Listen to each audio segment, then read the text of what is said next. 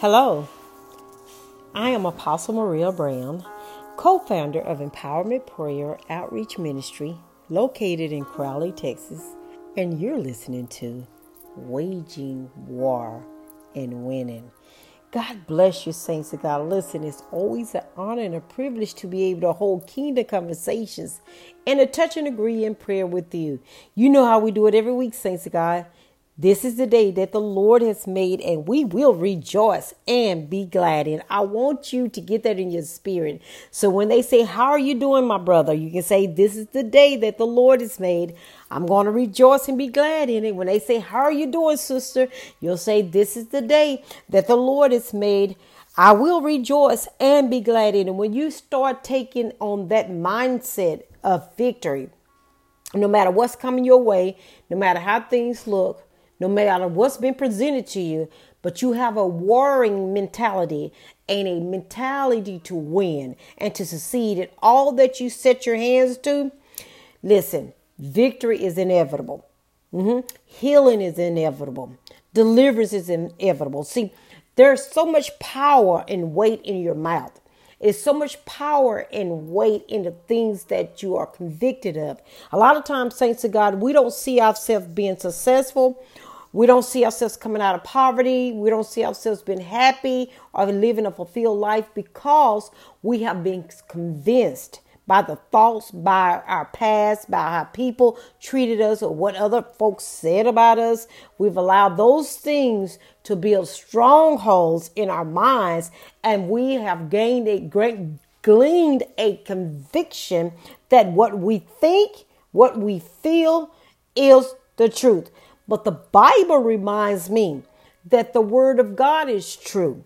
And so what we have to do is to recondition our mindsets, to believe God, to trust God, and to decree and declare His word over everything that we do, everything that concerns us. We must learn to prophesy life over it. The Bible even says that in the last days that the Spirit of God will be poured out over the sons and daughters. Are you a son and daughter of the Most High God? If the Bible says that the Spirit of God will be poured out upon you and that you they will have dreams and visions. And I like this part. He said his sons and daughters will prophesy. Now, that is not just limited to the office of a prophet, but that is a gift from God to every believer that they will prophesy. Now, you can prophesy. That's called the gift of prophecy. You can prophesy and not be in the office of the prophet. And in fact, the Bible says that we are to desire that gift, not to be used in a way like what you see most people are doing nowadays, concocting up stuff, operating in witchcraft, foolery, operating in the spirit of foolish, just foolish, doing, saying stuff, doing stuff, acting in all kinds of ways, because it swoons people who are either are not uh, who are either not privy of the word of God, baby Christians, or those who have not taken the time out to build a relationship with God to get to know Him, and so we come off with this hocus pocus, clownish type of information that we display before people, and then we seal it or we put a label on it that is prophecy. But I counsel that in Jesus' name. That's not prophecy. Nothing that God do or give to us is foolish. So when you see people operating in foolishness or even uh, antagonistic conversations or fear, that's that's a different spirit that they're operating in. It's not the spirit of the Holy Ghost, because prophecy, true prophecy, it encourages, it builds, it comforts, and it empowers, and it instructs. True prophets, those that are operating in the office of a prophet, are guiders. They guide people, and they speak forth the word of God in a way that's going to guide you and direct you to make right decisions, the right, may be on the right path to do what God wants you to do. And there's nothing spooky about it. About it. You can prophesy to somebody, and I can talk to them like I do. When the Lord uses me to speak or release a prophetic word, I don't begin to roll, and my eyes don't get to roll in the back of my head. I'm not spitting. I'm not doing all this crazy stuff. I'm holding candid conversations, affirmations of God's word, speaking forth the word of God that bubbles up through praise and worship, or whenever through the unction of the Holy Spirit, when God wants to release it, that's going to encourage, comfort, and edify, and build up and instruct the receiver.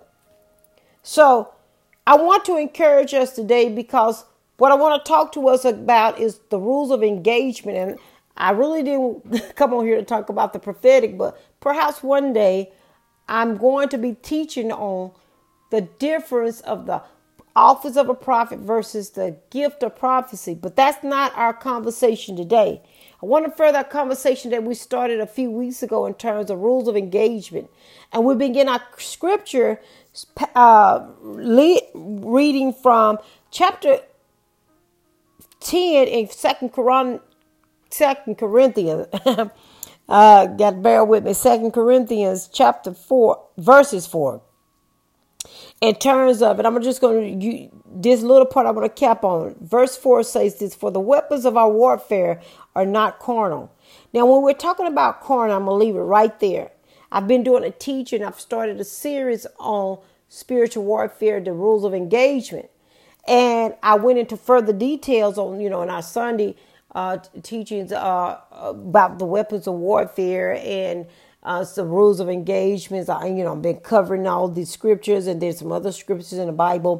But I'm for this for this radio broadcast, I want to talk about the warfare. I'm not carnal. Anytime you hear the word carnal, that means worldly or sensual aspect, sinful nature, the world's way of doing things. This cosmetic, this cosmic, the cosmic culture that we are in, but not supposed is not supposed to be in us.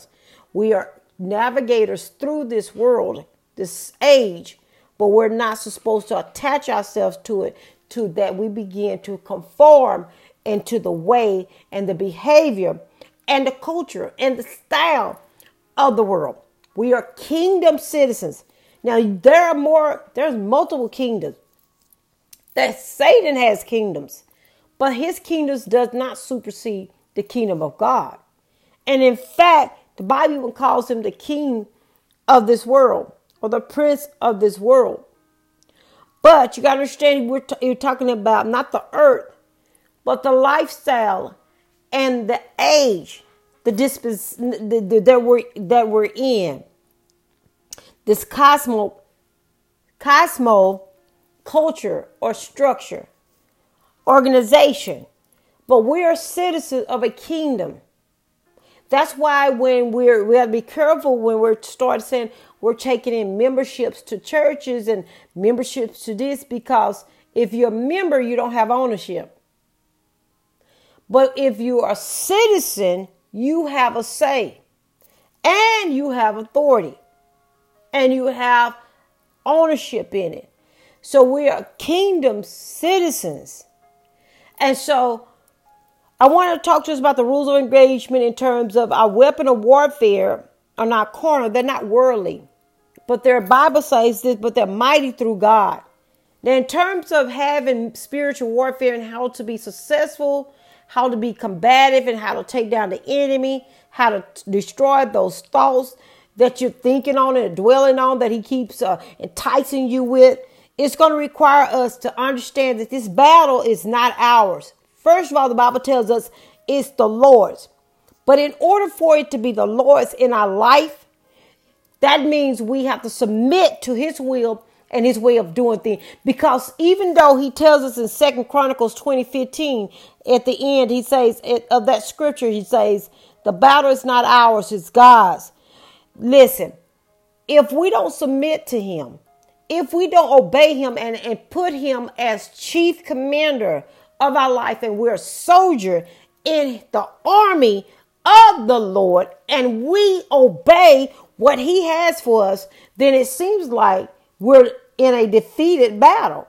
And that's often the case in most of us saints of God. We say we're sold out for God, but we don't want to study the scriptures. We don't want to develop a healthy prayer life. We want to pray and ask for things, but we don't want to just stand in God's presence, presence and worship him, love on him, and sup with him that he will share his mysteries with us. We don't want to pray in a spirit so we can build up our inner man. All we want to do is give him a Santa Claus list like he's a Santa Claus, and he's not, he's God. When is the last time that you took some time out of your busy schedule and just to worship him? Let me tell you, that is a powerful weapon against the enemy. So the Bible, when he's talking about the battle is the Lord's, it is his because he is victorious. He is he is Jehovah Sabaoth. He is the Lord of hosts. He is the, the Lord. He is Jehovah Nisi. He is the banner that is lifted high. Nothing can go above him. Nothing can get around him. It can't go beneath him, and it definitely can't go through him unless he allows for it. And that only thing that he's allowing is that we come through Christ to have a relationship with him. But no demon in hell, no principality, nothing can, can, can even come even close to God. That's how powerful he is. Now, he tells us our battle is not of this world, but is mighty through him.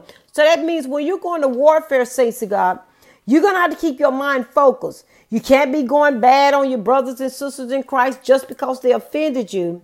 There are protocols in the Bible of how we're supposed to respond and react to those who offend us. First of all, we got to grow up because the Bible says offense will, offense will come. Will come. Secondly, we have to go through the process, that the protocols that God has outlined for us. But when we get into spit, spats, and bickering with our brothers and sisters, and then turn around and tell my Satan, the Lord rebukes you, that does not work. I even told people, listen, Beelzebub will not bring in division within his troops. So he will not cast out or one of his others.